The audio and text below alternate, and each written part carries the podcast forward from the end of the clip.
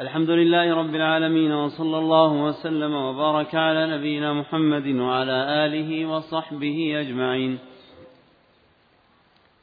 اللهم اغفر لنا ولشيخنا وللحاضرين. أما بعد في هذا اليوم في هذا اليوم الثلاثاء الثاني من شهر ربيع الآخر لعام أربع وثلاثين وأربعمائة وألف ينعقد هذا المجلس الثاني في شرح كتاب التوحيد. لفضيلة الشيخ الدكتور عبد الله العنقري حفظه الله تعالى في جامع عثمان بن عفان رضي الله عنه بحي الوادي بالرياض. قال رحمه الله تعالى باب فضل التوحيد وما يكفر من الذنوب. وقول الله تعالى الذين آمنوا ولم يلبسوا إيمانهم بظلم أولئك لهم الأمن وهم مهتدون. الحمد لله رب العالمين وصلى الله وسلم وبارك على عبده ورسوله نبينا محمد وعلى آله وصحبه أجمعين.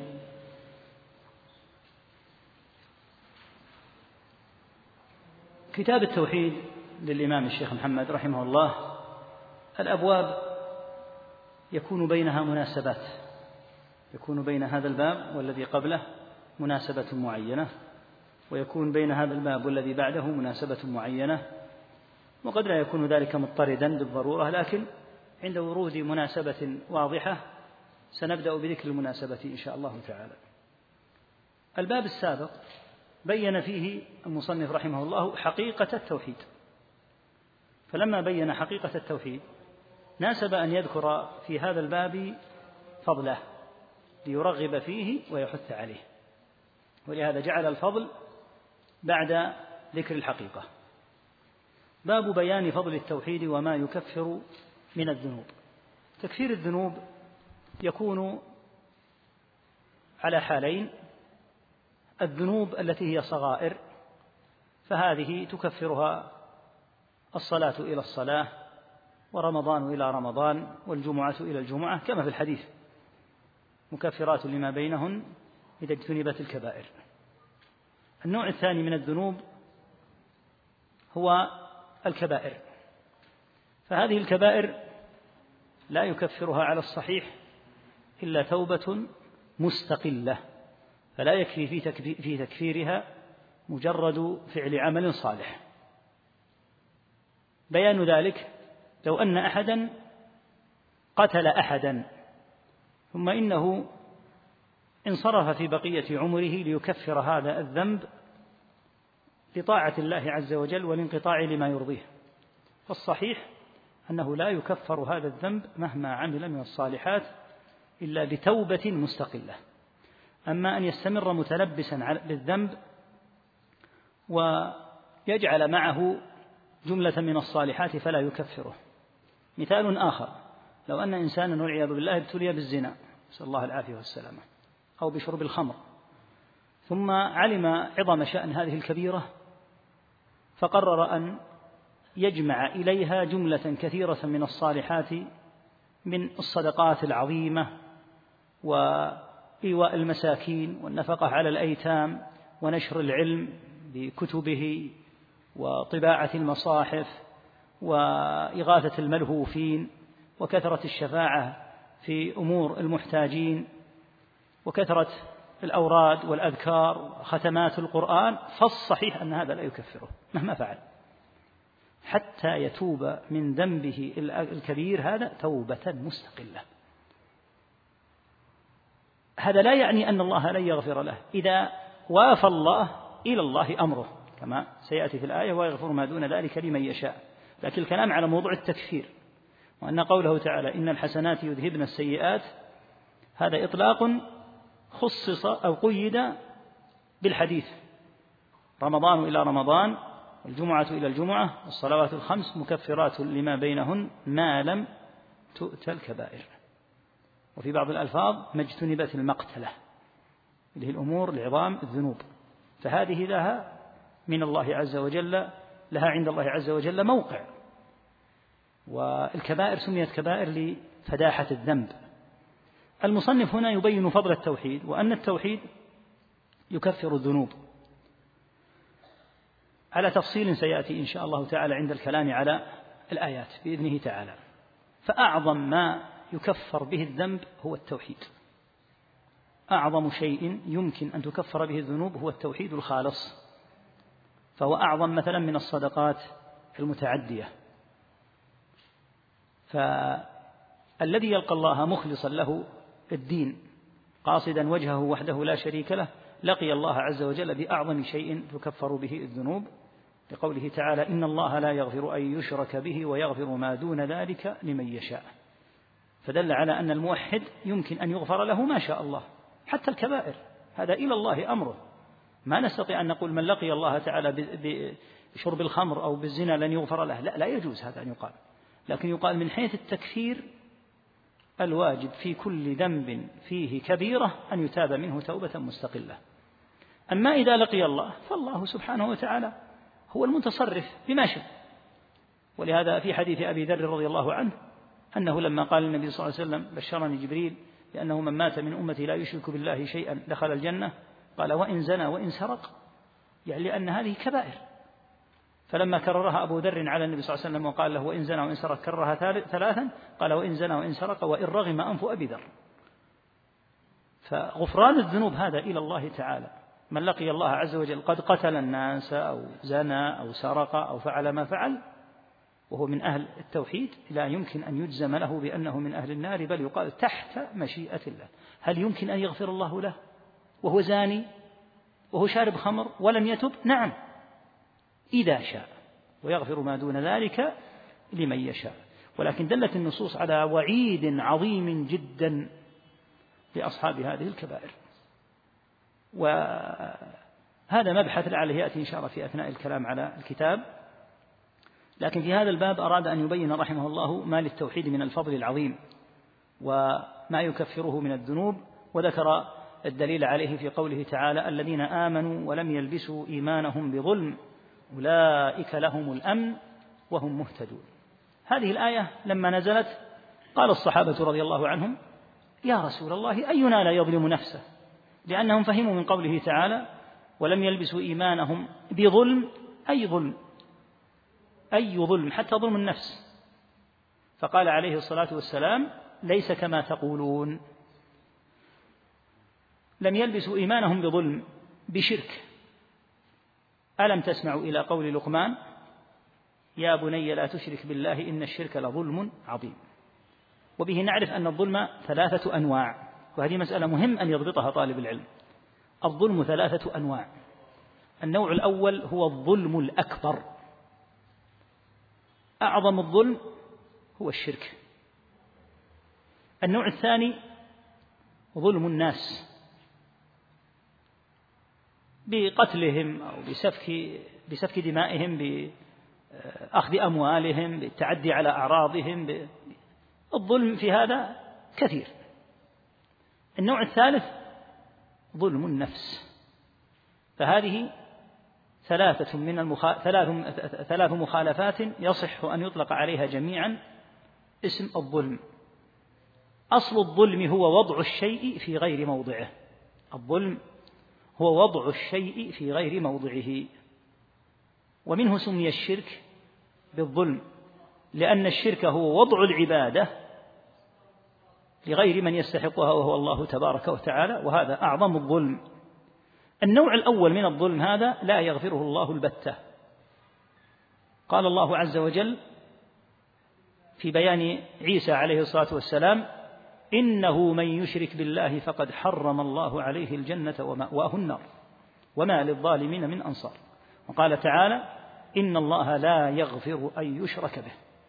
فمن لقي الله تعالى بالشرك, بالشرك الأكبر بالظلم الأكبر هذا قد أيس نسأل الله العافية والسلام قد أيس من رحمة الله تعالى. وليس له إلا النار خالدا فيها مخلدا أبدا. هذا النوع الأول. النوع الثاني ظلم العباد فيما بينهم. فهذا تكون فيه المقاصة. المقاصة إذا وفد إلى القيامة القيامة كما في الحديث قبل أن يكون يوم ليس فيه دينار ولا درهم. ما هنالك أموال.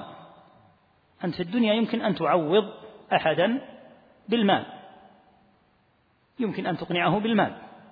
يمكن أن آه، تتعدى عليه فتعيد إليه مقابل ما تعديت عليه أو ما سرقت منه أو ما أتلفت. لكن في الآخرة لا دينار ولا درهم. فيكون التقاص بين العباد بالحسنات. يؤخذ من حسنات الظالم. وتجعل للمظلوم. فإذا فنيت حسنات الظالم فالمظلوم له سيئات. يؤخذ من سيئات المظلوم فتطرح عليه ثم يطرح في النار كما في الحديث لما سأل لما سأل النبي صلى الله عليه وسلم عن المفلس. قالوا المفلس فينا من لا درهم له ولا متاع. قال فإن المفلس من أمتي من يأتي بحسنات. عنده الصلاة عنده زكاة عنده صدقات. عنده أعمال صالحة عنده أذكار عنده ختمات للقرآن.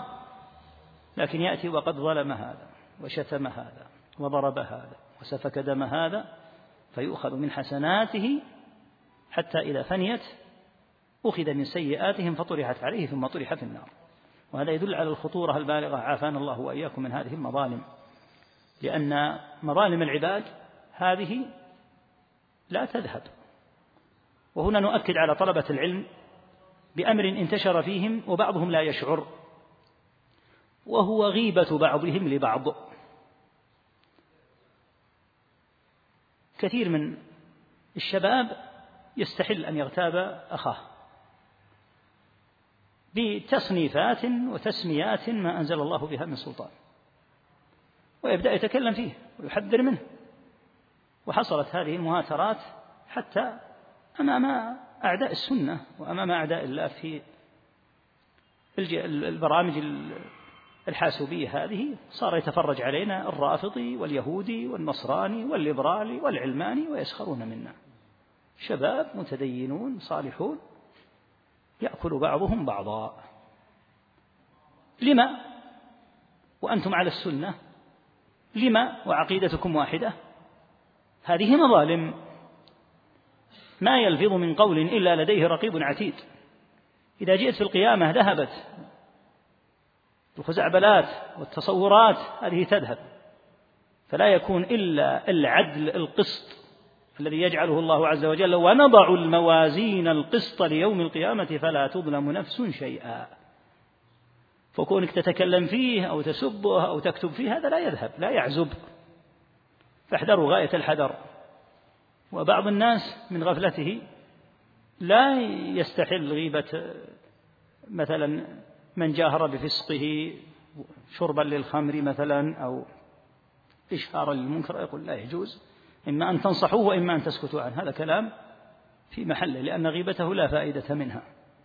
لكن أخوك ما الذي جوز لك أن تأكل لحمه وأن يأكل لحمك؟ فهذه المظالم للأسف الشديد انتشرت. وهذا أمر قديم والله المستعان. لهذا قال أظن مالك بن دينار أقبلوا قول القراء قراء لهم طلاب العلم. إلا في بعضهم أقبلوا قول القراء في كل شيء شهادتهم مقبولة. يقول إلا في بعضهم. يقول يجيء بينهم من التنافس والتباغض والعياذ بالله ما يحمل بعضهم على أن يحمل على أخيه ويقول فيه ما لا ينبغي فلنحذر غاية الحذر فإن هذا ذنب من الذنوب. ولا يعني ذلك عدم الرد عدم الرد على المبطل والناشر للبدعة والفجور والفساد لا هؤلاء لا غيبة لهم بل من النصح لله. لكن أخوك أنت سميته باسم وهو سماك باسم وتنابزتم بالألقاب وأنتم على السنة هذا ما يضيع هذا. وسماكم جميعا من أهل السنة والجماعة. كون هذا يسمي هذا باسم وهذا يسمي هذا باسم هذا لا يضيع عند الله عز وجل. قيامة قيامة ميزان قسط. إما أن يكون الناس على السنة وإما أن يكونوا على البدعة. فمن رد من أهل السنة على البدعة فهو مأجور. ومن رد من أهل السنة على أهل السنة لحزازات في النفوس لا وجه لها أو لتسويلات من الشيطان فهذا لا يضيع ولن يذهب. وهذه التسميات التي بلي بها الناس الآن تسميات عجيبة ضاعت معها المعالم. لأن إذا كان الإنسان من أهل السنة وعلى عقيدة سوية فإن مسماه من أهل السنة لا يخرجه ذلك عن السنة. ولا تستطيع أنت ولا أنا ولا أحد على وجه الأرض أن يسحب السنة كما تسحب الجنسيات في الدول. ما تستطيع. ما تستطيع تقول هذا ليس من أهل السنة وتخرجه من السنة. ليست السنة لي ولا لك مثل الإسلام. ما تستطيع إذا غضبت على أحد تقول هذا خلاص يخرج من الإسلام. ليس الإسلام ولا السنة ليست ألاعيب. ليست لأحد. فليحذر هذا وليعلم أن هذا من الذنوب التي سيتقاص الناس فيها في القيامة. وهو النوع الثاني. إذا قلنا الذنب الظلم الأول أو هو الظلم الأكبر. وهو ظلم الشرك والعياذ بالله. الظلم الثاني وهو ظلم العباد فيما بينهم أيا كانت المظلمة. نسأل الله يكفينا شرها ويكفينا شر الظلم كله تارة تكون مظالم في الدماء وإزهاق النفوس تارة في التعدي على الأموال تارة تعدي بالتعدي بالضرب وتارة بهذا اللسان. الذي كما قال الشاعر جراحات السنان لها التئام ولا يلتام ما جرح اللسان. بعض الأحيان السنان لو ضرب الإنسان بسكين يلتئم الجرح لكن الجرح باللسان في بعض الأحيان شديد جدا ويبقى أثره على الإنسان. تستمر معرته أرأيت لو أشيع عن إنسان بأنه زاني؟ وانتشر هذا على الملأ بأنه صاحب فواحش.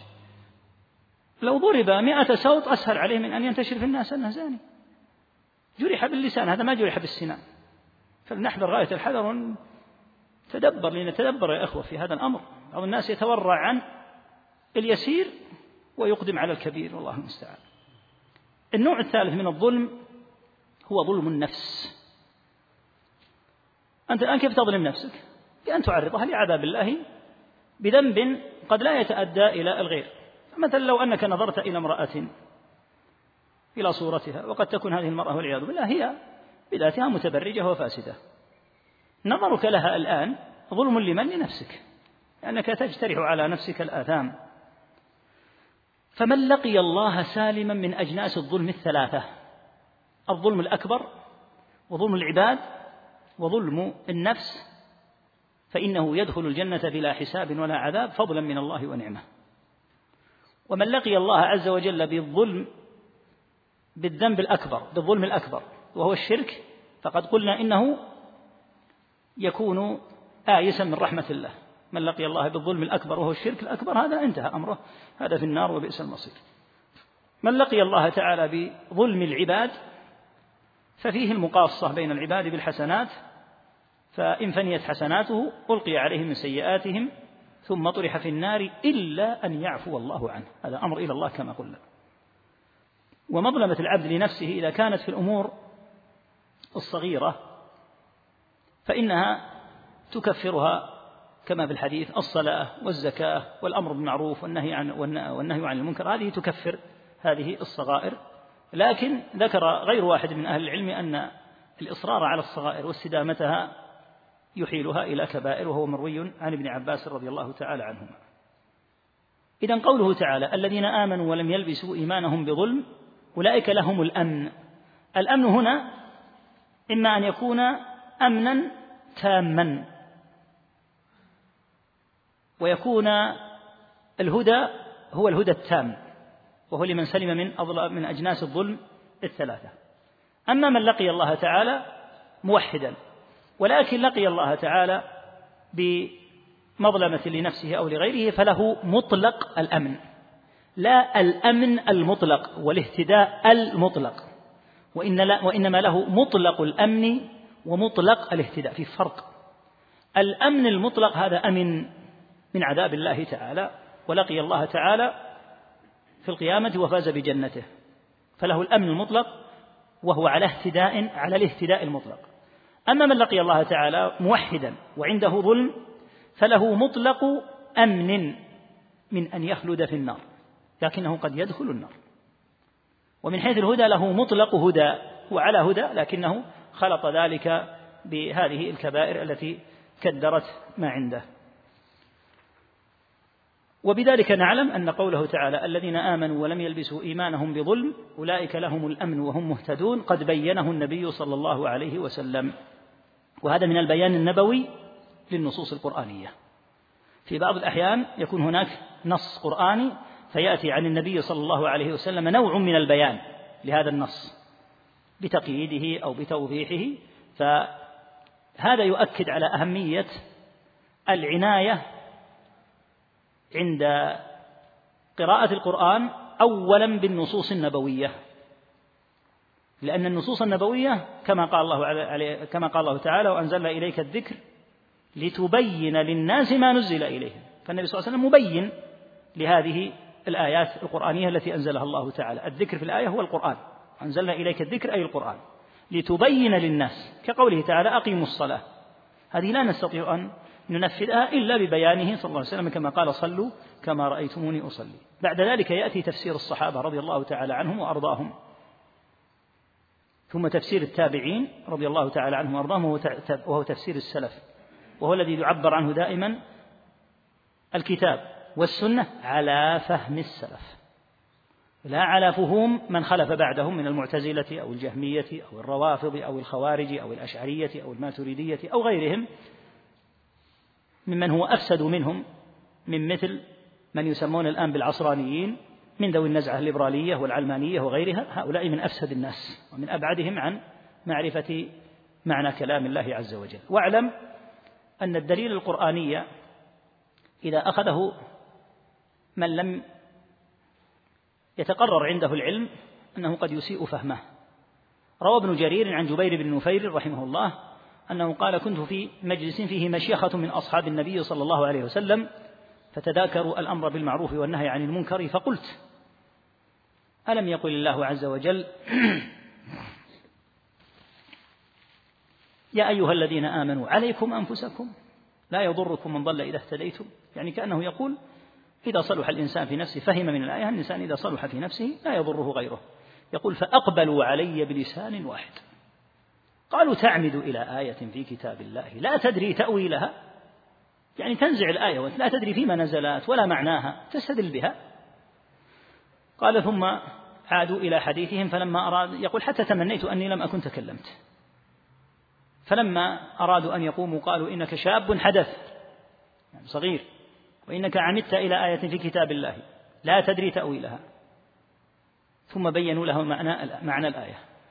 إذا رأيت شحا مطاعا وهوى متبعا ودنيا مؤثرة وإعجاب كل ذي رأي برأيه فعليك بخاصة نفسك. يعني هذا هذا معنى الآية. وليس معنى الآية أن يترك الأمر بالمعروف والنهي عن المنكر.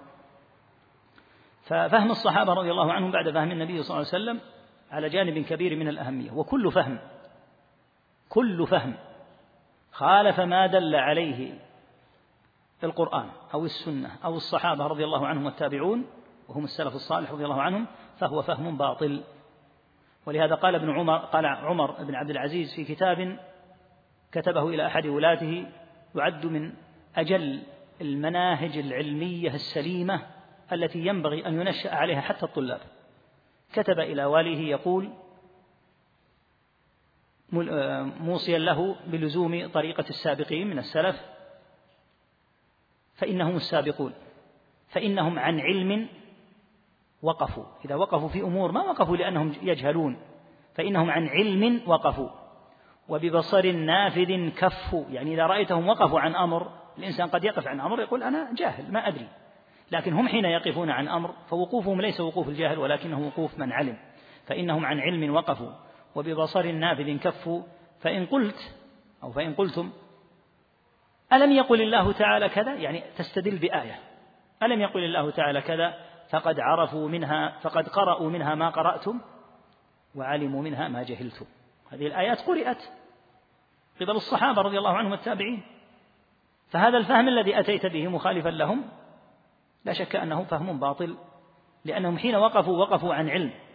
ولم يقفوا عن جهل فكونك تأتي بمعنى يخالف ما عليه السلف الصالح رضي الله عنهم هذا يدل على جهلك أنت لا على جهلهم هم لأنهم حين وقفوا إنما وقفوا عن علم رضي الله عنهم الخبر رواه الآجري وغيره. فالحاصل أن قوله تعالى الذين آمنوا ولم يلبسوا إيمانهم بظلم المراد بالظلم هنا الشرك كما بينه الحديث الصحيح. نعم.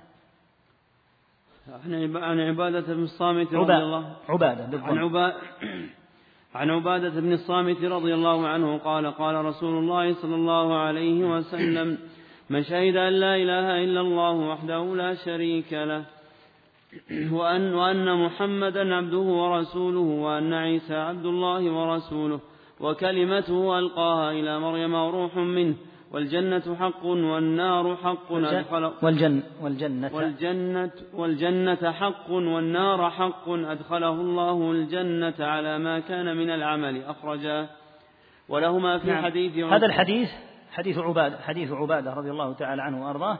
فيه أن النبي صلى الله عليه وسلم قال من شهد أن لا إله إلا الله وحده لا شريك له وأن محمدا عبده ورسوله. قوله من شهد الشهادة تكون باللسان. لكن لا بد أن تكون الشهادة عن علم لا أن يشهد بلسانه جاهلا بمعنى ما شهد به. قال الله تعالى إلا من شهد بالحق وهم يعلمون. قال البغوي شهدوا علموا بقلوبهم ما شهدت به ألسنتهم. إلا من شهد بالحق إنسان يشهد بلسانه. وهم يعلمون يعني يعلمون بقلوبهم ما شهدت به ألسنتهم. وهذا يقود إلى الكلام على شروط لا إله إلا الله. ينبغي لطالب العلم أن يستحضرها ونعطيك إن شاء الله تعالى الشروط الآن في بيتي شعر حتى تحفظ هذين البيتين وتضبط هذه الشروط. الشروط ثمانية جمعها الناظم بقوله عن هذه الشروط علم يقين وإخلاص وصدقك مع محبة وانقياد والقبول لها. هذه سبعة شروط. أضاف الشيخ بن عتيق رحمه الله تعالى شيخ الشيخ بن باز رحمهم الله جميعا. أضاف الثامن في بيت قال فيه وزيد ثامنها الكفران منك بما سوى الإله من المعبود قد أله. قد أله أي قد عبد. نعيدها ثانية علم يقين وإخلاص وصدقك مع. محبة وانقياد والقبول لها وزيد ثامنها الكفران منك بما سوى الإله من المعبود قد أله أي عبد. فمن شهد أن لا إله إلا الله بهذه الشروط وأن محمد رسول الله وأتم بقية ما ذكر في الحديث يدخله الله الجنة على ما كان من العمل لكن نذكر هذه الشروط بشيء من الإيجاز. المقصود بالعلم هنا في قوله علم أي العلم بمعنى لا إله إلا الله. بأن يشهد بلسانه أن لا إله إلا الله ويعلم بقلبه معنى ما شهد به كما تقدم في الآية إلا من شهد بالحق وهم يعلمون. وروى مسلم عن عثمان رضي الله عنه أن النبي صلى الله عليه وسلم قال من مات وهو يعلم أنه لا إله إلا الله دخل الجنة. فدل على شرط العلم. ودل على شرط اليقين قوله عليه الصلاة والسلام في حديث أبي هريرة رضي الله عنه الطويل من لقيت من وراء هذا الحائط يشهد أن لا إله إلا الله مستيقنا بها قلبه فبشره بالجنة. مستيقنا ما فقط يلفظها باللسان يلفظها باللسان بشرط العلم كما في الحديث في الحديث حديث عثمان وبشرط اليقين كما في حديث عتبان هذا. الشرط الثالث الإخلاص. قال صلى الله هذا حديث عتبان. حديث عتبان هو هذا. قال صلى الله عليه وسلم فإن الله حرم على النار من قال لا إله إلا الله ثم أتاك القيد. يبتغي بذلك وجه الله. يعني مخلصا لأنه قد يقول لا إله إلا الله غير مخلص. فإن الله حرم على النار من قال لا إله إلا الله يبتغي بذلك وجه الله. وهكذا. على كل الشروط.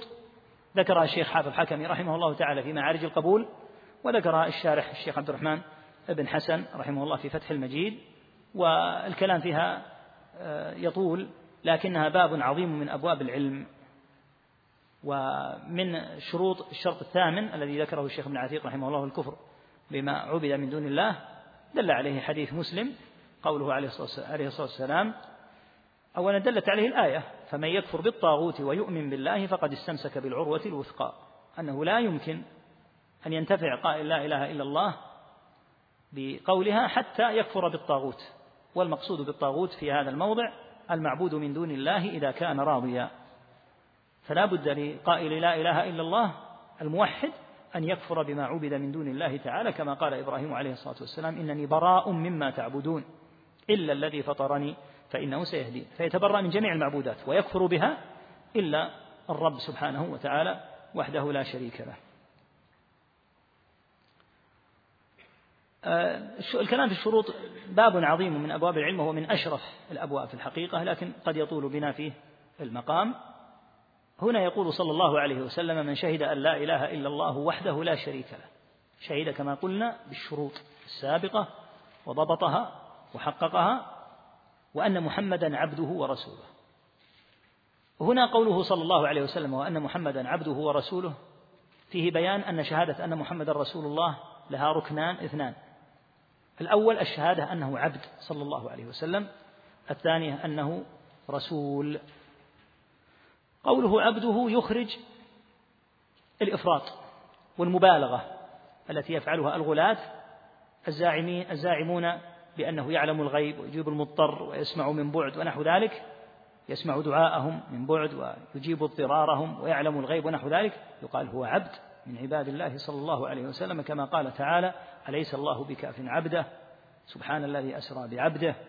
وأنه لما قام عبد الله فسماه الله تعالى بالعبد مدحا وثناء لأن أشرف المقامات للمخلوقين أن يحققوا العبادة التي لله عز وجل. الشرط الثاني أنه رسول صلوات الله وسلامه عليه. أو الركن الثاني. الركن الثاني أنه رسول.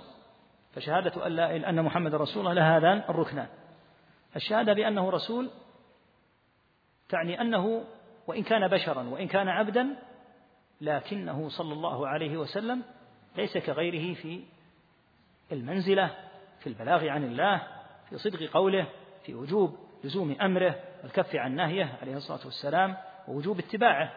كما قال الله تعالى قل, إن قل إنما أنا بشر مثلكم يوحى إلي. وهو ليس كغيره من البشر إذا قال قولا. قال الله تعالى وما ينطق عن الهوى إن هو إلا وحي يوحى. فالتعامل معه عليه الصلاة والسلام يجب أن يكون بالأدب. والواقع من أعداء الله عز وجل في هذه الأزمنة من التطاول على جناب النبي صلى الله عليه وسلم الواجب أن يقاوم بحكم الله عز وجل فيهم وألا يرعى فيهم وألا ينظر فيهم إذا كان الله تعالى قال في الزنات وهم مسلمون عند إيقاع العقوبة بهم قال ولا تأخذكم بهما رأفة في دين الله إن كنتم تؤمنون بالله واليوم الآخر. وهم زنات إذا رجمناهم أو أقمنا عليهم الحد بالجلد إذا ماتوا صلينا عليهم حكمهم حكم المسلمين. فكيف بالذي تعرض للنبي عليه الصلاة والسلام أو لرب العالمين؟ لا شك أن الواجب أن يقطع دابر هذه الفتنة وأن يكونوا عبرة لمن خلفهم وأن لا يحكم فيهم بأي أمر إلا بما أمر الله عز وجل به. وقد بين أهل العلم رحمهم الله أن الواجب في من تعرض للنبي عليه الصلاة والسلام بالمسبة أن يرى قدمه وأن لا يؤخذ في ذلك أدنى. ما نسميها رحمة؟ الرحمة هنا غير واقعة. ما نقول رحمة. لا يؤخذ في هذا لا يؤخذ لا يأخذ أهل الإسلام في هذا لومة لائم. فالأمر أمر عظيم جدا. التعرض للنبي صلى الله عليه وسلم أعظم من التعرض لكل أحد سوى الله.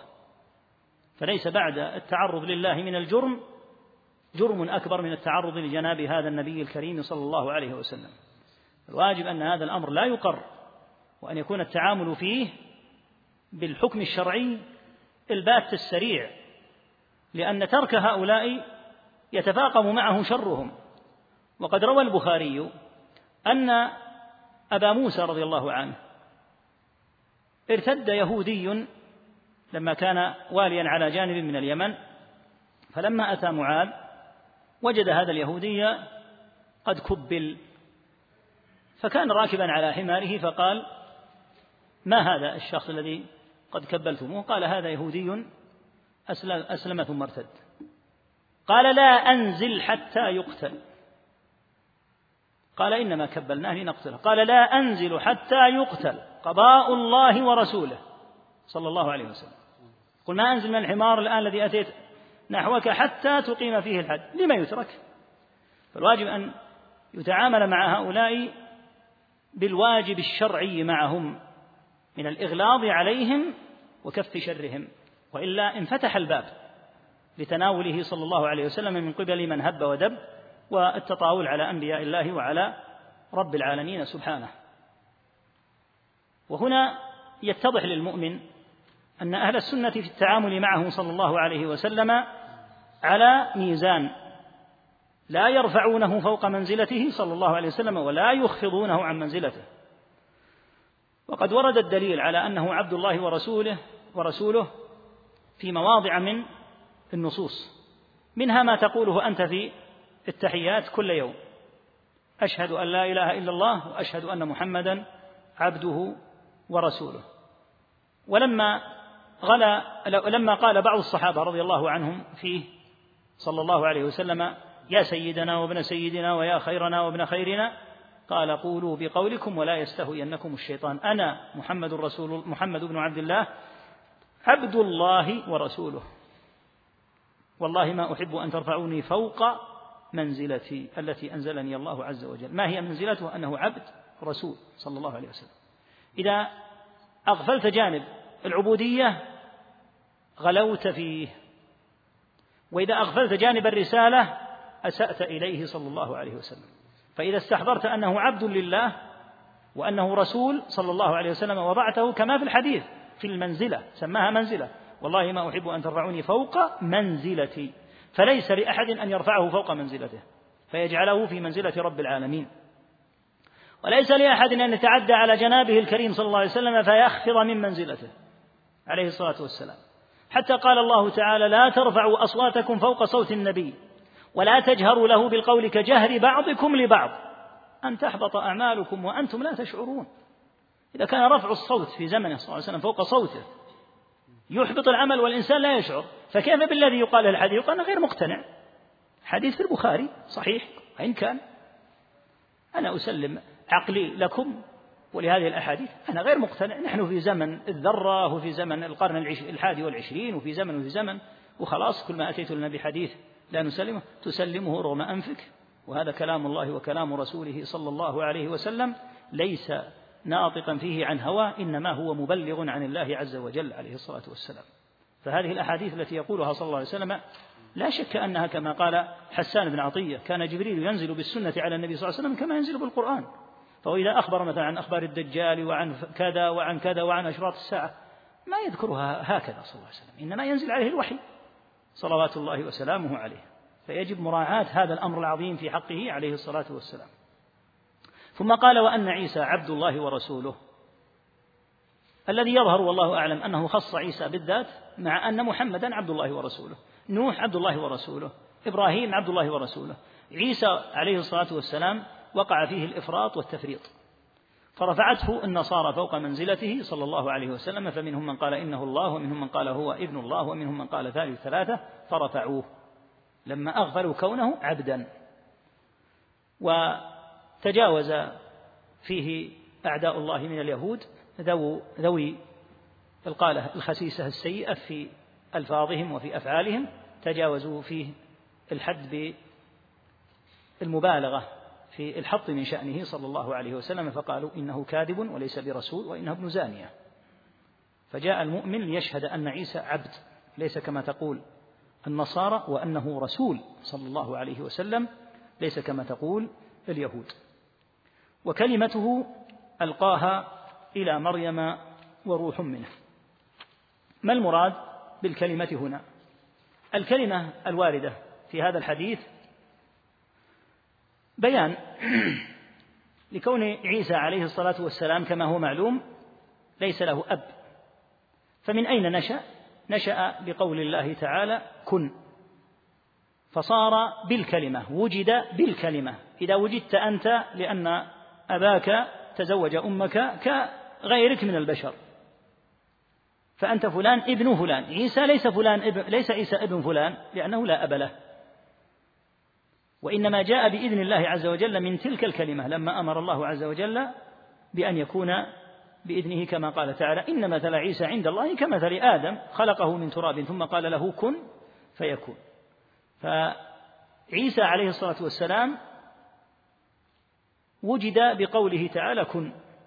وليس معنى ذلك أن عيسى هو كلام الله هو كلام الله حاشا الله كلام الله صفته تعالى. ولكنه وجد بالكلمة. ألقاها إلى مريم أي خلقه بالكلمة التي أرسل بها جبريل عليه الصلاة والسلام فنفخ فيها من روحه وذكر الله خبرها في سورة مريم مفصلا فنفخ فيها بإذن الله عز وجل هذه النفخة بإذن الله تعالى وهي آية من آيات الله تعالى لأن الله جعل عيسى وأمه آية جعلناها وابنها آية للعالمين. نشأ بإذن الله تعالى لما نفخ جبريل عليه الصلاة والسلام في جيب درعها فولجت تلك النفخة إلى فرجها بإذن الله تعالى فحملت منها. وهذا يدل على أن الله تعالى على كل شيء قدير. وعلى أن الأسباب المعتادة التي يعتادها الناس قد تخرق وقد يجعل الله عز وجل الأمور بغير الأسباب المعروفة لأنه لا ينشأ أحد إلا من نكاح من الطيور والبهائم والإنس والجميع. كما قال تعالى ومن كل شيء خلقنا زوجين. لكن مع ذلك إذا شاء الله تعالى أمرا تحقق بإذنه تعالى. وأن عيسى عبد الله ورسوله وكلمته ألقاها إلى مريم وروح منه. يقول أبي رضي الله عنه عيسى روح من الأرواح التي خلقها الله واستنطقها بقوله ألست بربكم؟ قالوا بلى. أما قوله تعالى وروح منه فالمعنى أنه كائن من الله عز وجل يعني كما أي أنه مخلوق من الله كما قال تعالى وسخر لكم ما في السماوات وما في الأرض جميعا منه فهي من الله. فهذه السماوات والأرض قد خلقها الله فكذلك عيسى عليه الصلاة والسلام كائن منه. فنبه شيخ الإسلام إلى أن المضاف إلى الله عز وجل إما أن يكون معنى لا يقوم بنفسه ولا بغيره مثل كلمة العلم. العلم هذا معنى يقوم بعالم. فإذا أضيف إلى الله عز وجل معنى كالعلم وكالإرادة فهذه صفة من صفات الله عز وجل. وإما أن يكون المضاف إليه وهو الثاني المضاف إلى الله عينا قائمة بنفسها.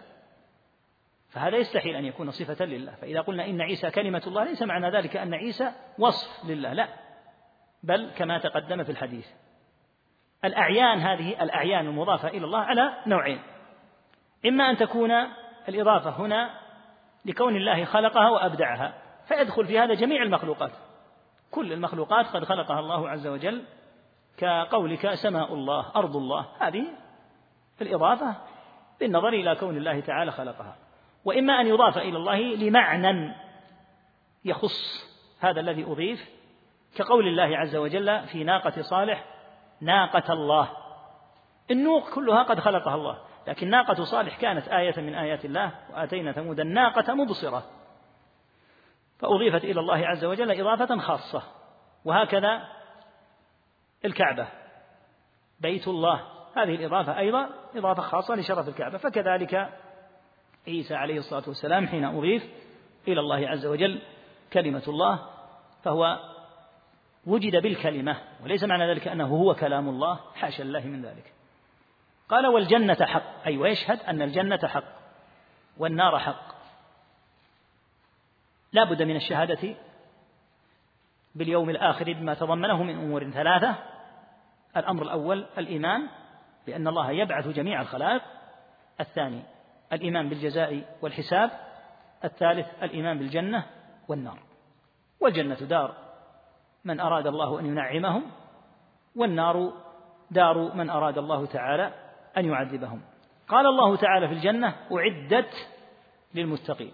وقال تعالى في النار أعدت للكافرين. وهذا يدل على أن النار والجنة أن الجنة والنار موجودتان الآن وقبل الآن أي أنهما مخلوقتان. وليس كما تزعم طوائف الضلال من أنهما لا تخلقان إلا في القيامة. هذا غير صحيح. بل دلت النصوص الكثيرة على أنهما موجودتان وعلى أن الميت إذا جعل في قبره إن كان من أهل الجنة فتح له باب إلى الجنة فيأتيه من روحها وطيبها. وأنه إذا كان من أهل النار والعذاب والعياذ بالله فتح له باب إلى النار. قال صلى الله عليه وسلم والجنة حق والنار حق أدخله الله الجنة. على ما كان من العمل. قوله على ما كان من العمل ذكر فيه معنيان. على ما كان من العمل أي من صلاح وفساد فإنه يدخل الجنة فالموحد مصيره إلى الجنة وإن كان قد يعذب لكبائر عملها. هذا المعنى الأول. أدخله الله الجنة على ما كان من العمل أي من صلاح أو فساد. المعنى الثاني على ما كان من العمل أن أهل الجنة يدخلونها على حسب أعمال كل منهم في الدرجات. على ما كان من العمل لأن أهل الجنة ليسوا على درجة واحدة. نعم. ولهما ولهما في حديث عتبان إن الله حرم على النار من قال لا إله إلا الله يبتغي بذلك وجه الله. إذا قال المصنف رحمه الله ولهما أخرجاه نحو ذلك فيقصد الشيخين البخاري ومسلما رحمه الله رحمهما الله تعالى. لهما من حديث عتبان رضي الله عنه أن النبي صلى الله عليه وسلم قال فإن الله حرم على النار من قال لا إله إلا الله. ثم بين القيد كما ذكرنا في شرح الحديث. يبتغي يطلب يقصد بقوله لا إله إلا الله يقصد وجه الله. لأن من الناس من يقول لا إله إلا الله ليحقن دمه. كما إذا اعتز الإسلام وظهر خافوا من أن تسفك دماؤهم فقالوا نقول لهم لا إله إلا الله ونخرج نخرج معهم نصلي هذه الصلاة وهم على نفاقهم عياذا بالله. كما كان من المنافقين فإنهم كانوا على نفاقهم حتى انتصر المسلمون زمن بدر. فلما انتصر المسلمون زمن بدر في يوم بدر قال ابن أبي بن سلول لمن معه من المنافقين إن هذا أمر قد توجه فدخلوا في الإسلام ظاهرا وهم كفار. فقد يدخل في الإسلام من يخاف على دمه وعلى ماله لأنه إذا قال لا إله إلا الله عصم دمه وماله. وقد يدخل فيها أحد قد يقول لا إله إلا الله طمعا كما إذا اعتز الإسلام وظهر ورأى الغنائم ورأى ما جعل الله لأهل الإسلام من النعمة التي انبسطت لهم دخل معهم ظاهرا ليحصل على ما يحصل عليه من زكاة أو غنيمة أو نحو ذلك مما يكون خاصا بالمسلمين. فإذا قالها فإنه لا يستفيد في هذه الحالة لأنه لم يبتغي بها وجه الله. وإنما تنفعه إذا قال لا إله إلا الله يبتغي بذلك وجه الله. وقد نبهنا على شروط لا إله إلا الله وعلى أهمية استحضار طالب العلم لها وهي كما تقدم تجدها في شرح هذا الكتاب عند في كلام الشيخ عبد الرحمن بن حسن رحمه الله في فتح المجيد وذكرها أيضا الشيخ حافظ الحكمي وذكرها عدد من أهل العلم. نعم. وعن أبي سعيد الخدري رضي الله عنه عن رسول الله صلى الله عليه وسلم قال قال موسى يا رب علمني شيئا أذكرك وأدعوك به. قال قل يا موسى لا إله إلا الله. قال يا رب كل عبادك يقولون هذا. قال يا موسى لو أن السماوات السبع وعامرهن لا لو أن السماوات السبع. لو أن السماوات السبع وعامرهن غيري والأرضين السبع في كفة ولا إله إلا الله في كفة مالت بهن لا إله إلا الله رواه ابن حبان والحاكم وصححه. هذا الحديث يدل على عظم وشرف وجلالة قدر هذه الكلمة العظيمة وهي لا إله إلا الله. في الحديث أن موسى قال يا رب علمني شيئا. في بعض الروايات أنه قال إنما أريد شيئا تخصني به. يعني نوعا من الذكر يخصه الله به ليقوله. فقال له الرب عز وجل قل يا موسى لا إله إلا الله. فقال كل عبادك يقولون هذا. فأراد كما تقدم شيئا يختص به من الذكر. فبين الرب عز وجل عظم شأن هذه الكلمة. قال يا موسى لو أن السماوات السبع قوله السماوات هي منصوبة بأن منصوبة بالكسرة نيابة عن الفتحة. وبالتالي يبقى الوصف بالسبع يبقى على النصب. يعني لو لم تكن كلمة السماوات موجودة وقلت لو أن السبع تكون بالنصب. فإذا جاءت كلمة السماوات فإنها تنصب بالكسرة نيابة عن الفتحة. فيبقى الوصف على النصب الأصلي بالفتحة.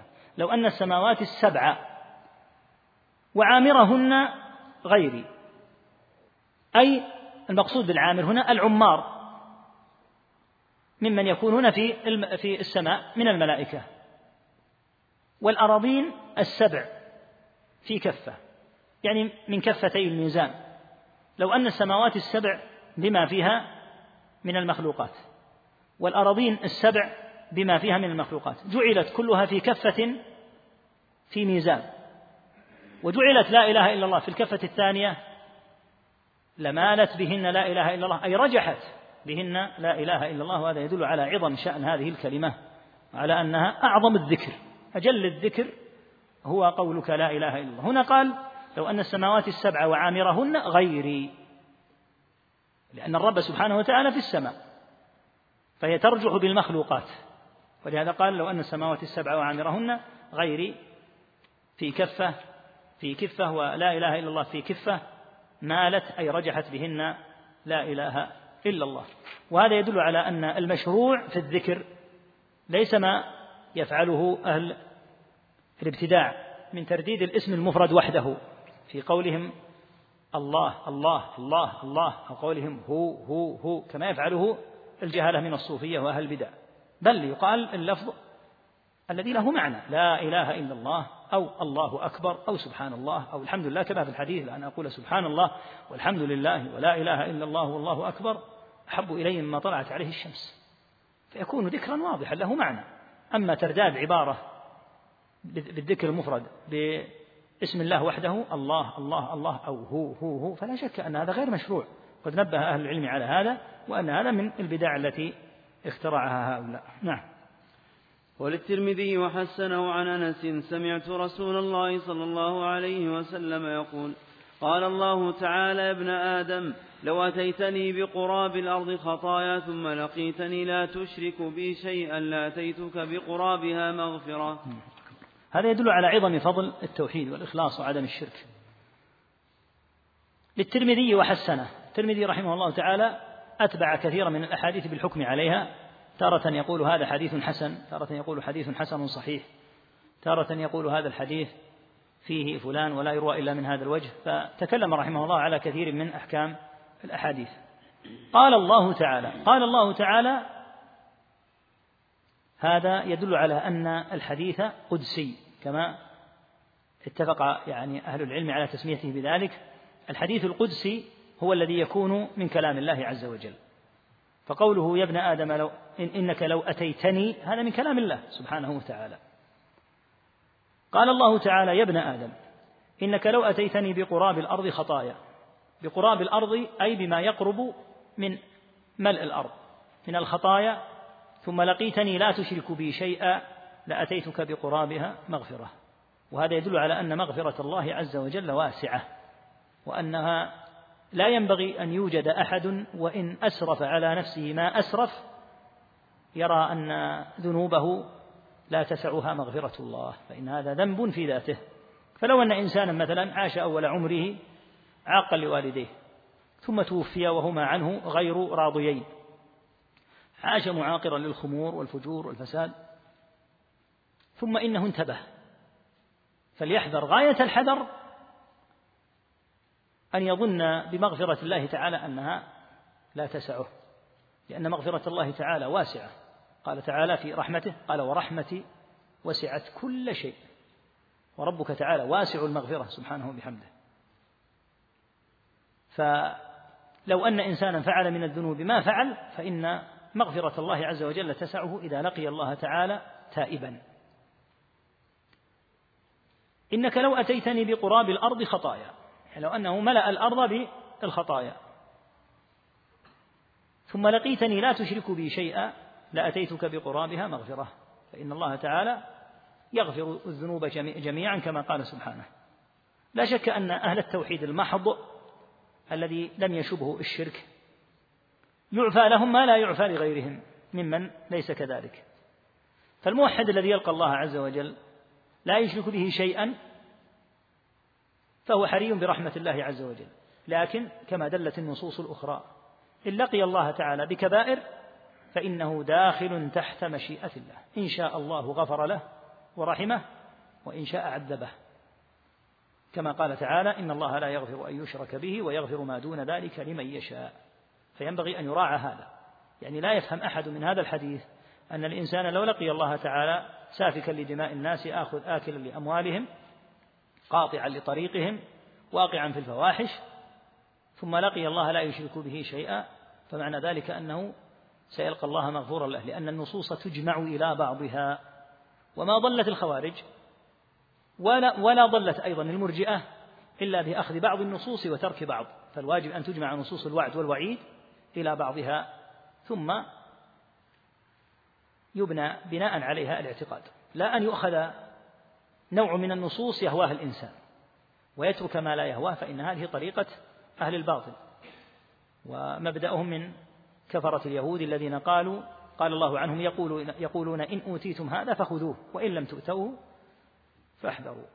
فهو يريد أن يأخذ من النصوص ما يشتهي. لا تجمع النصوص جميعا. ولهذا إذا جمعت النصوص في الوعد والوعيد تبين لك الأمر. إذا جمعتها في مسائل القدر تبين لك الأمر.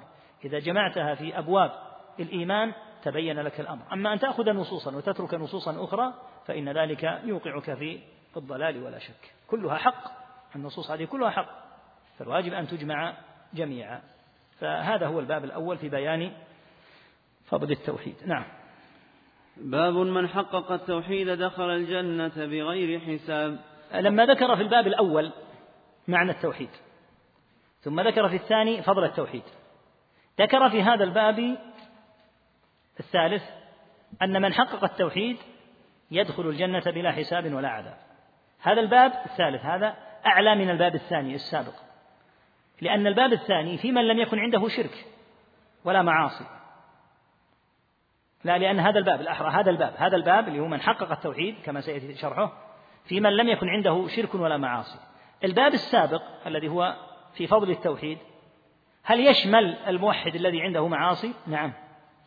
فضل التوحيد يلقى العبد ربه تعالى وهو قد يغفر له وقد يلقى الله عز وجل وإن كان قد لقيه تعالى بمعاصي لكنه له فضيلة التوحيد ولهذا قلنا أنه قد يغفر له. أما هذا الباب فهو في من حقق التوحيد. ما معنى تحقيق التوحيد؟ معناه كما ذكر الشيخ عبد الرحمن بن حسن تخليصه وتصفيته من ثلاثة أشياء. من شوائب الشرك والبدع والمعاصي. فالذي يلقى الله عز وجل بتوحيد خالص ليس فيه شرك وليس فيه بدع وليس فيه معاصي هذا يقال له قد حقق التوحيد. هذا الذي حقق التوحيد يدخل الجنة بلا حساب. نسأل الله الكريم فضله. يدخل الجنة مباشرة. واعلم أنه يدخل الجنة بلا حساب فضلا من الله. ما نقول يدخل الجنة بلا حساب استحقاقا حاشا لله من ذلك. لكنه كما قال تعالى عن أهل الجنة الحمد لله الذي هدانا لهذا وما كنا لنهتدي لولا أن هدانا الله. فإذا قيل هذا فمعنى ذلك أنه بفضل الله عز وجل. لكن مزية هذا الصنف الذي حقق التوحيد أنه يدخل الجنة بلا حساب ولا عذاب. فيدخل الجنة مباشرة. نعم. وقول الله تعالى إن إبراهيم كان أمة قانتا لله حنيفا ولم يكن من المشركين. ذكر الله عز وجل في هذه الآية عن إبراهيم هذه الخصال العظيمة. أولا أنه كان أمة أي قدوة وإماما معلما للخير عليه الصلاة والسلام لأنه كمل التوحيد وكان على أتم ما يكون من اليقين والصبر والاعتصام بأمر الله عز وجل حتى ابتلي إذ ابتلى إبراهيم ربه بكلمات فأتمهن عليه الصلاة والسلام فجعله الله عز وجل أمة فهو إمام وقدوة في الخير عليه صلاة الله وسلامه. إن إبراهيم كان أمة قانتا لله القنوت هو دوام الطاعة فكان دائم الطاعة. وهذا من أعظم الخصال يا أخوة دوام الطاعة. ولهذا ينبغي أن يلاحظ المؤمن أن يستديم على الطاعة. قال صلى الله عليه وسلم أحب العمل إلى الله أدومه وإن قل. فأن تصلي مثلا ربع ساعة في آخر الليل كل ليلة إلا أن يعرض لك مرض أو ما لا بد منه. أفضل من أن تصلي مثلا في ليالي الشتاء الآن ساعتين. ثم إذا جاء الصيف ما تصلي لأنك لم تدم عليه. فهذا الربع ربع الساعة هذا أو عشر دقائق التي تستديم عليها أحب إلى الله. من عمل تطيل فيه ثم تترك. أو أن تصوم مثلا نصف هذا الشهر ثم في الشهر الثاني والذي يليه والذي يليه ما تصوم ولا يوما. تصوم ثلاثة أيام من كل شهر أفضل. وإن كان العدد مثلا قد تصوم عشرين يوما من هذا الشهر. ثم من الشهر السابع تصوم عشرين يوما. الأفضل أن تصوم من حيث السنة ثلاثة أيام. ثلاثة أيام. ثلاثة أيام. أفضل من أن تصوم من حيث العدد ما قد يكون أكثر من ثلاثة الأيام كل شهر. قانتا لله قلنا القنوت هو دوام الطاعة ولم يك من المشركين. لاحظ أن الله تعالى ذكر عن إبراهيم عليه السلام عليه الصلاة والسلام في موضوع نفي الشرك ولم يك من المشركين وفي آية أخرى وما كان من المشركين. يعني لا في الماضي ولا في الحال عليه صلاة الله وسلامه. فنفى الله تعالى عنه أن يكون من المشركين. وهذا يدل على تحقيقه عليه الصلاة والسلام التوحيد لأن أساس تحقيق التوحيد أوله أن تسلم من الشرك. فمن سلم من الشرك الأصغر والأكبر ومن البدع ومن المعاصي دخل الجنة بلا حساب. وإن وجد عنده معاصي فعلى التفصيل السابق وأما إن وجد عنده شرك أصغر فقد اختلف أهل العلم. هل هذا الشرك الأصغر يمكن أن يغفر؟ إذا لقي الله تعالى وهو غير تائب لأنه ذنب من الذنوب أو لا يغفر. لقوله تعالى إن الله لا يغفر أن يشرك. قوله أن يشرك هذا يفيد العموم. فمن هنا قال بعض أهل العلم إن قوله إن الله لا يغفر أن يشرك يعني أي شرك لا أصغر ولا أكبر. وبعضهم قال بل الشرك الأصغر مثل الذنوب. فالمراد بالشرك هنا المراد به الشرك الأكبر أي أن الله لا يغفر الشرك الشرك الأكبر. أما الشرك الأصغر فهو واقع من مسلم شأنه شأن المعاصي. هذا خلاف بين أهل العلم رحمهم الله. هل الشرك الأصغر كالرياء مثلا يغفر أو لا يغفر نعم وقال والذين هم بربهم لا يشركون. ذكر رحمه الله هذه الآية في هذا الباب من حقق التوحيد لما قلنا من أن الشرك لا يمكن أن يكون معه تحقيق للتوحيد. الشرك الأكبر هو عدو التوحيد. ولهذا قال في أوصافهم والذين هم بربهم لا يشركون. وهذه الأوصاف هي التي وردت في أهل الإيمان. إن الذين هم من خشية ربهم مشفقون. والذين هم بربهم لا يشركون. والذين هم بآيات ربهم يؤمنون والذين هم بربهم لا يشركون والذين يؤتون ما آتوا وقلوبهم وجلة أنهم إلى ربهم راجعون أولئك يسارعون في الخيرات وهم لها سابقون. سألت عائشة رضي الله عنها النبي صلى الله عليه وسلم عن هؤلاء. أهو الذي يشرب الخمر ويسرق. فقال لا يا ابنة الصديق هو الذي يصوم ويصلي ويخشى ألا يتقبل منه أو كما قال صلى الله عليه وسلم. فهؤلاء يؤتون الأعمال الصالحة ولكن مع ذلك يخافون ألا تقبل. لأن أمر القبول عند الله يعني قد تعمل العمل وتجهد فيه وتتعب لكن لو لم يقبله الله لم تنتفع به نسأل الله العافية والسلامة في أوصافهم ذكر الله تعالى أنهم بربهم لا يشركون. يقول ابن الشارح رحمه الله لا شركا خفيا ولا جليا ويدلك على عظمة وكبر أمر تحقيق التوحيد. لا يشرك لا شركا جليا ولا خفيا حتى أمر الرياء ونحوه هو غير موجود عندهم. لقوله لا يشركون فعم نوعي الشرك الجلي والخفي. نسأل الله يعافينا وإياكم منها أجمعين. نعم. عن حصين بن عبد الرحمن قال كنت عند سعيد بن جب عند سعيد بن جبير فقال أيكم رأى الكوكب الذي انقض البارحة؟ فقلت أنا ثم قلت أما إني لم أكن في صلاة ولكني لدغت. قال فما صنعت؟ قلت ارتقيت قال فما حملك على ذلك؟ قلت حديث حدثناه الشعبي قال وما حدثكم؟ قلت حدثنا عن بريدة بن حصيب أنه حصيب. عن بريدة بن الحصيب أنه قال لا رقية إلا من عين أو حمة قال قد أحسن من انتهى إلى ما سمع. ولكن حدثنا, حدثنا ابن عباس عن النبي صلى الله عليه وسلم أنه قال عرضت علي الأمم فرأيت النبي ومعه الرهط والنبي ومعه الرجل والرجلان والنبي وليس معه أحد والنبي.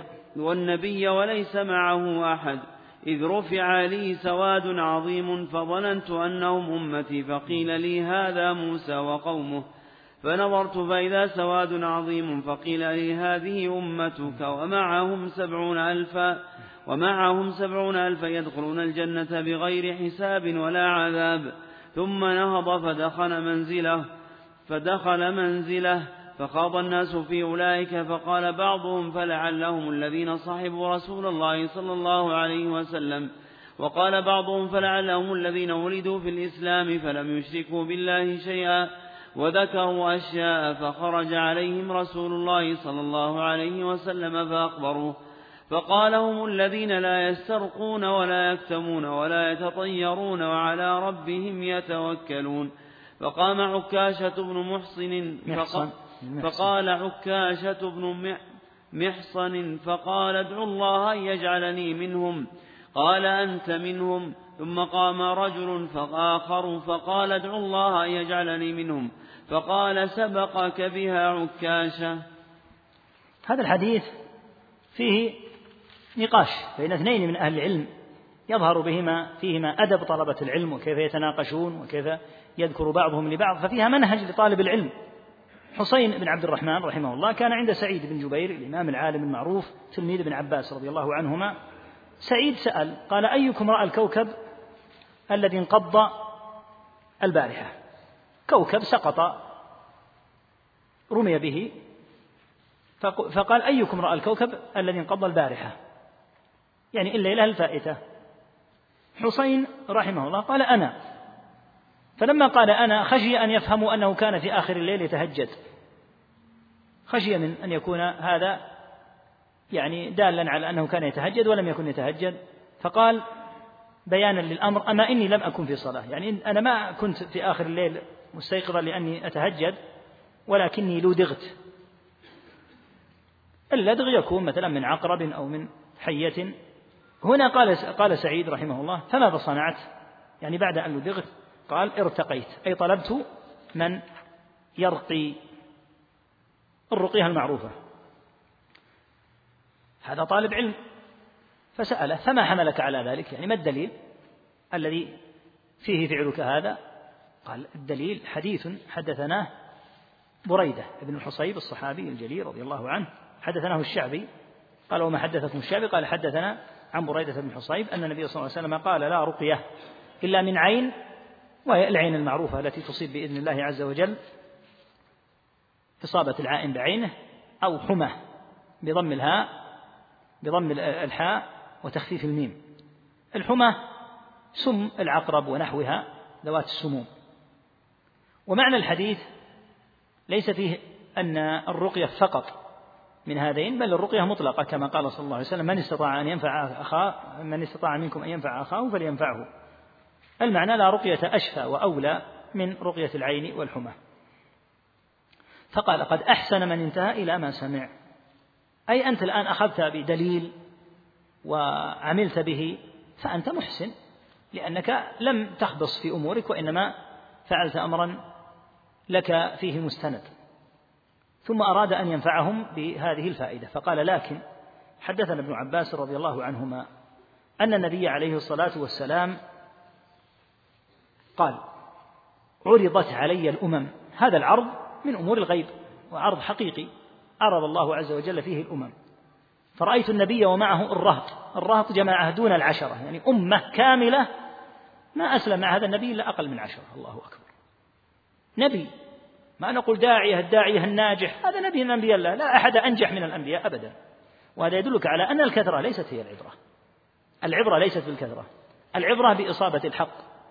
وإلا فقد قال تعالى ولا وإن تطع أكثر من في الأرض يضلوك عن سبيل الله إن يتبعون إلا الظن وإن هم إلا يخرصون. فالمهم أن تكون على منهج نبيك صلى الله عليه وسلم. أما موضوع أن يكون العدد قليلا أو نحو ذلك فهذا مما لا ينبغي أن يرفع به رأس وليس لهذا تأثير. ألا, ترى كثرة من يعبد الأصنام منذ زمن نوح إلى يومك؟ يعبدون الأصنام أمم هالكة وهم بالملايين. فليست العبرة بالكثرة. المهم أن تكون على بصيرة والبصيرة لا تأتي إلا بعد توفيق الله تعالى بتعلم العلم. والنبي والنبي ومعه الرجل والرجلان. أمة كاملة ما آمن معه فيها إلا رجل أو رجلان والنبي وليس معه أحد.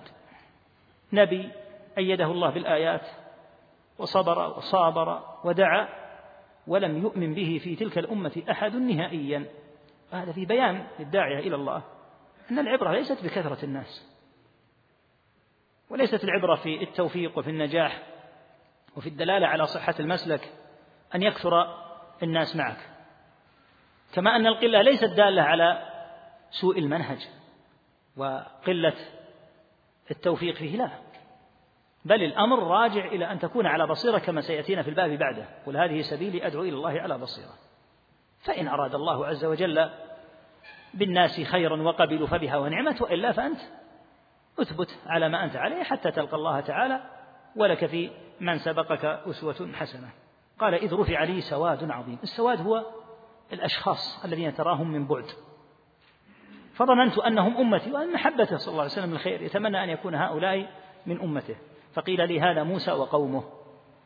فنظرت فإذا سواد عظيم في بعض الآيات في بعض الروايات أنه أكثر بكثير من السواد الذي كان مع موسى عليه الصلاة والسلام. فقيل هذه أمتك ثم جاء الشاهد من الحديث. ومعهم سبعون ألفا يدخلون الجنة بغير حساب ولا عذاب. هؤلاء يدخلون الجنة مباشرة من فضله تعالى مباشرة. لا يحاسبون ولا يعذبون. قام صلى الله عليه وسلم ودخل منزله فخاض الناس في أولئك وهذا يدل على جواز المباحثة في العلم. إذا كانت في الحدود السليمة لاحظ أنهم يقولون فلعلهم. ما جزم ما قال والله إن هؤلاء هم كذا. ما تدري عنه هذا من الغيب. والرسول صلى الله عليه وسلم موجود لكن قد تستنبط فتقول لعلهم قال فلعلهم الذين صحبوا رسول الله صلى الله عليه وسلم. ومعلوم أن الذين صحبوا رسول الله صلى الله عليه وسلم عدد منهم قد أدرك الجاهلية ووقع في الشرك ثم طهره الله بصحبة رسول الله صلى الله عليه وسلم فكان له حال سابق في الشرك ثم صار له حال سابق في التوحيد والإيمان. ولهذا قال بعضهم فلعلهم الذين ولدوا في الإسلام فلم يشركوا. الذي ولد في الإسلام بين أبوين مسلمين لا يشرك إذا ربياه على الإسلام وهذه مزية لمن لم يقع في الشرك.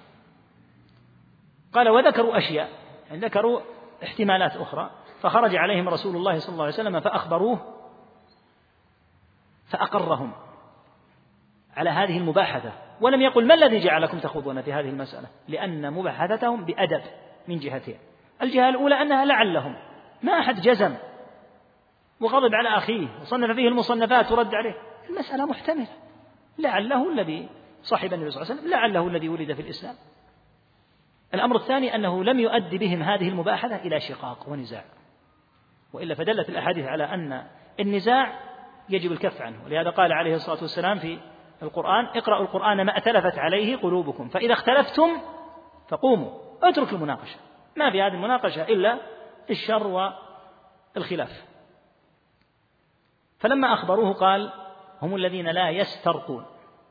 الذي يسترقي هو الذي يطلب من غيره أن يرقيه. يعني يقول يا فلان اقرأ علي. هذا معنى يسترقي لأن السين والتاء هي الطلب. نقول استسقى الماء أي طلب السقيا. كما نقول في صلاة الاستسقاء. صلاة الاستسقاء هي الطلب من الله أن يسقي الناس. السين والتاء تأتي كثيرا بمعنى الطلب وإن كانت قد تأتي بغير معنى الطلب كقولك استقام. استقام ليس فيها طلب لكن السين والتاء تأتي في مواضع بمعنى الطلب هم الذين لا يسترقون. جاء في بعض الروايات هم الذين لا يسترقون ولا يرقون والصحيح أن عبارة ولا يرقون غير محفوظة وأن الصواب لا يسترقون لأن الذي يرقي هذا محسن قد أحسن إلى أخيه كما قال صلى الله عليه وسلم من استطاع أن ينفع أخاه فلينفعه. فهذا ما تأثر من جهة تعلق قلبه بالله. أما الذي يسترقي فالغالب أنه ينظر إلى غيره. لعله أن يرقيني وقد يقول يا فلان اقرأ علي ففيه نوع من الطلب وهذا يدل على أن الإنسان كلما تخلص من الطلب فهو أولى به. راوي الحديث سعيد بن جبير رحمه الله لما أصابه في يده بعض الألم أقسمت عليه أمه أن يؤتى له بمن يرقيه. هو راوي الحديث. وهو لا يريد أن يرقيه أحد. فلا يريد أيضا أن يغضب أمه فلما جاء الراقي أعطاه اليد الأخرى. حتى يرقي يدا سليمة ولا يتحقق أنه رقى يده التي تؤلمه. حتى لا تغضب الوالدة وفي الوقت نفسه لا يتحقق أنه قد رقاه الراقي لأنه يرجو أن يكون من هؤلاء هم الذين لا يسترقون ولا يكتوون. الكي هو الكي بالنار المعروف ويكون عند الآلام وهو مكروه.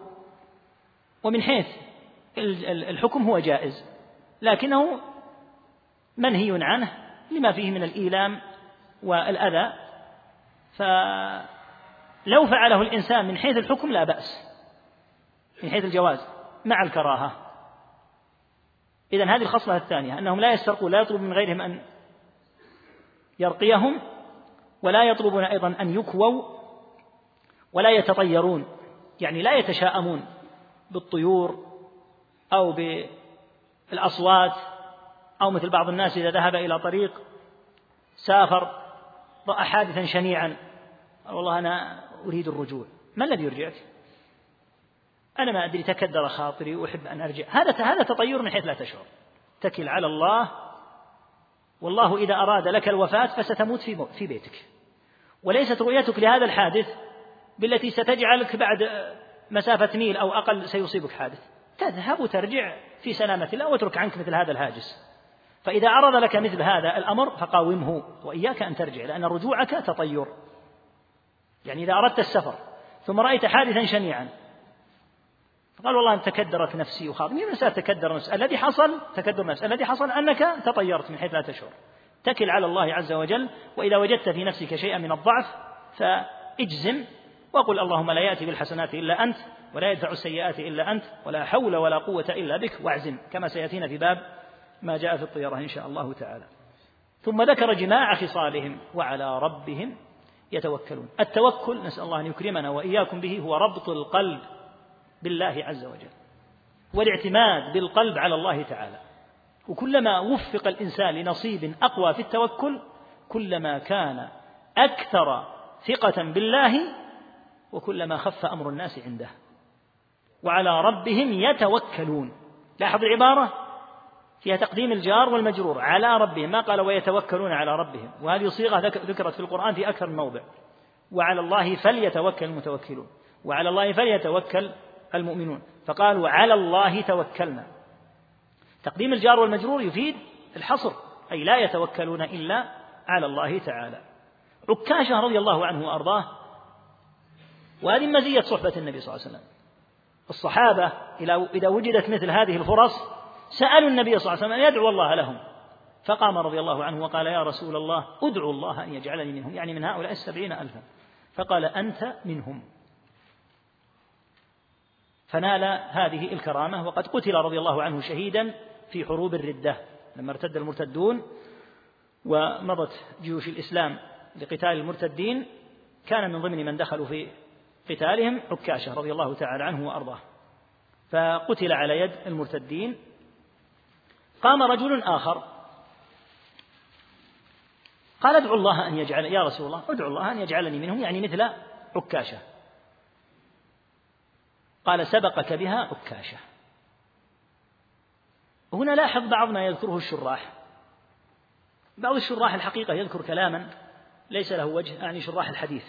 ولهذا أحسن الشيخ عبد الرحمن بن حسن رحمه الله لما ذكر هذا الحديث حيث قال في قوله فقام رجل قال لا حاجة لنا إلى معرفة هذا الرجل لأنه قال قام رجل فلسنا بحاجة إلى الخوض والتفاصيل في أمر هذا الرجل.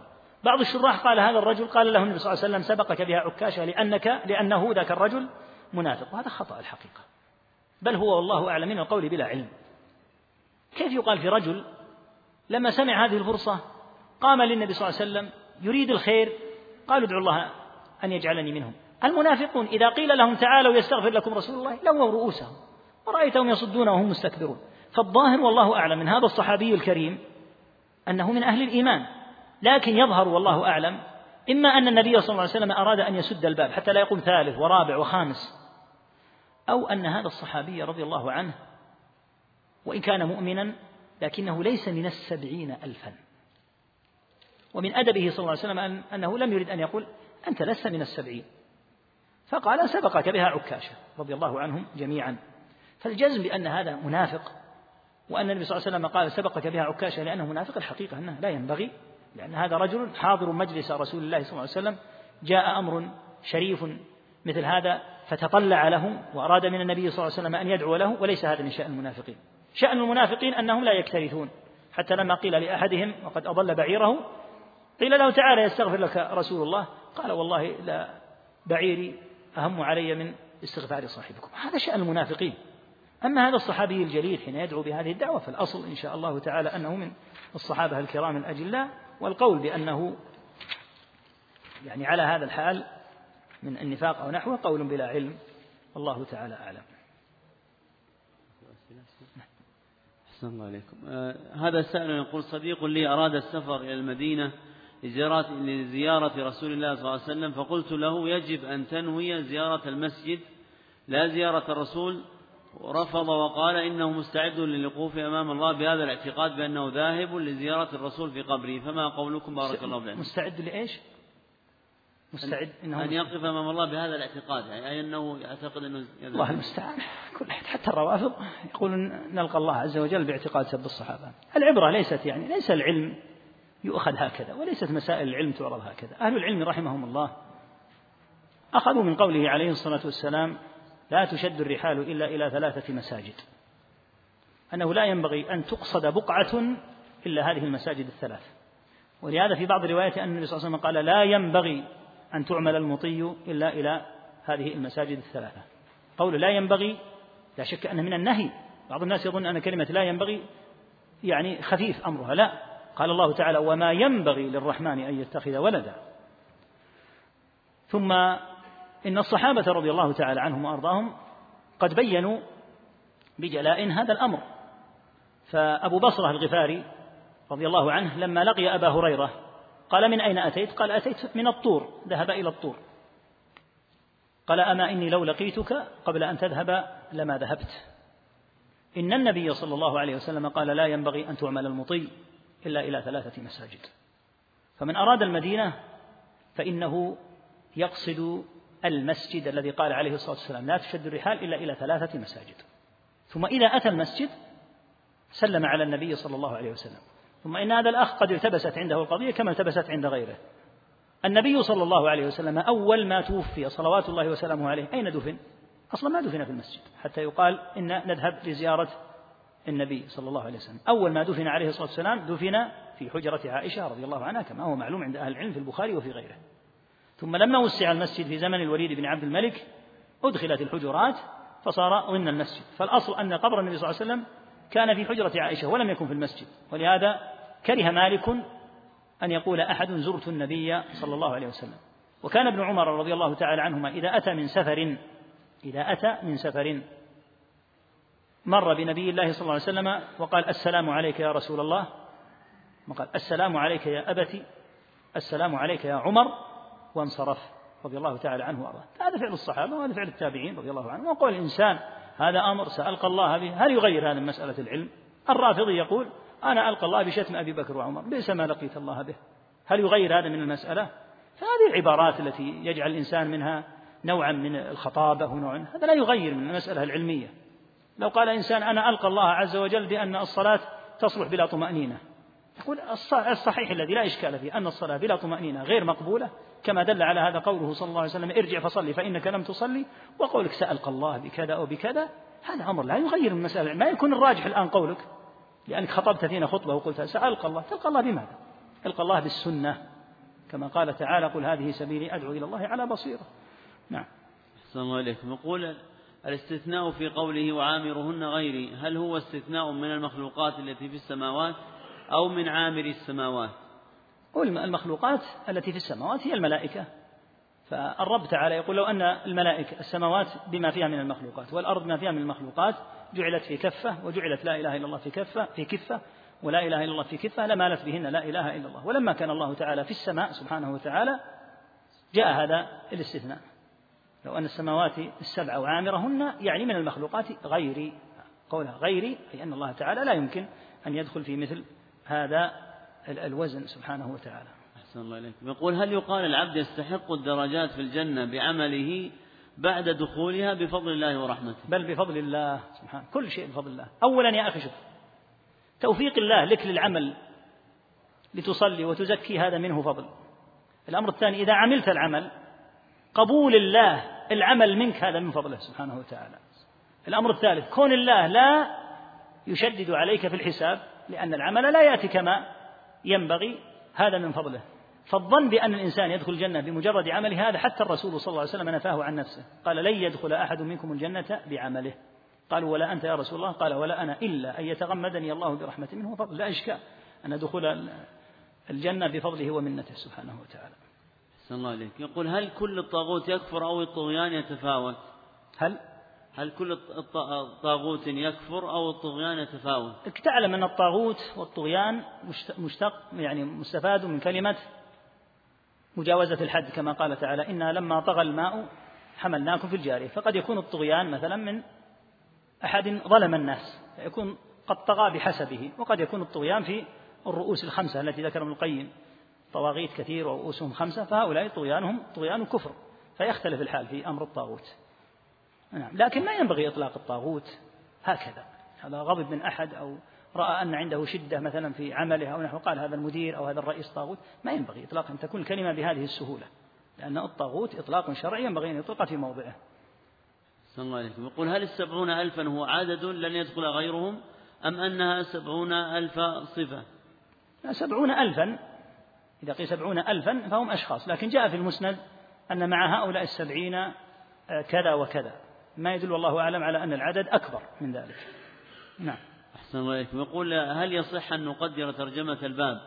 باب هذا فضل التوحيد وما يكفر من الذنوب. هكذا. يصح. ما فيه إشكال إن شاء الله. الأمر في هذا واسع. إما أن تكون باب هذا فضل أو أن تكون بالإضافة وهي الأولى. باب فضل التوحيد. ويمكن أن تقول هذا باب فضل التوحيد. الأمر في هذا سهل إن شاء الله. أحسن الله إليك شيخنا. سبحانك اللهم وبحمدك. أشهد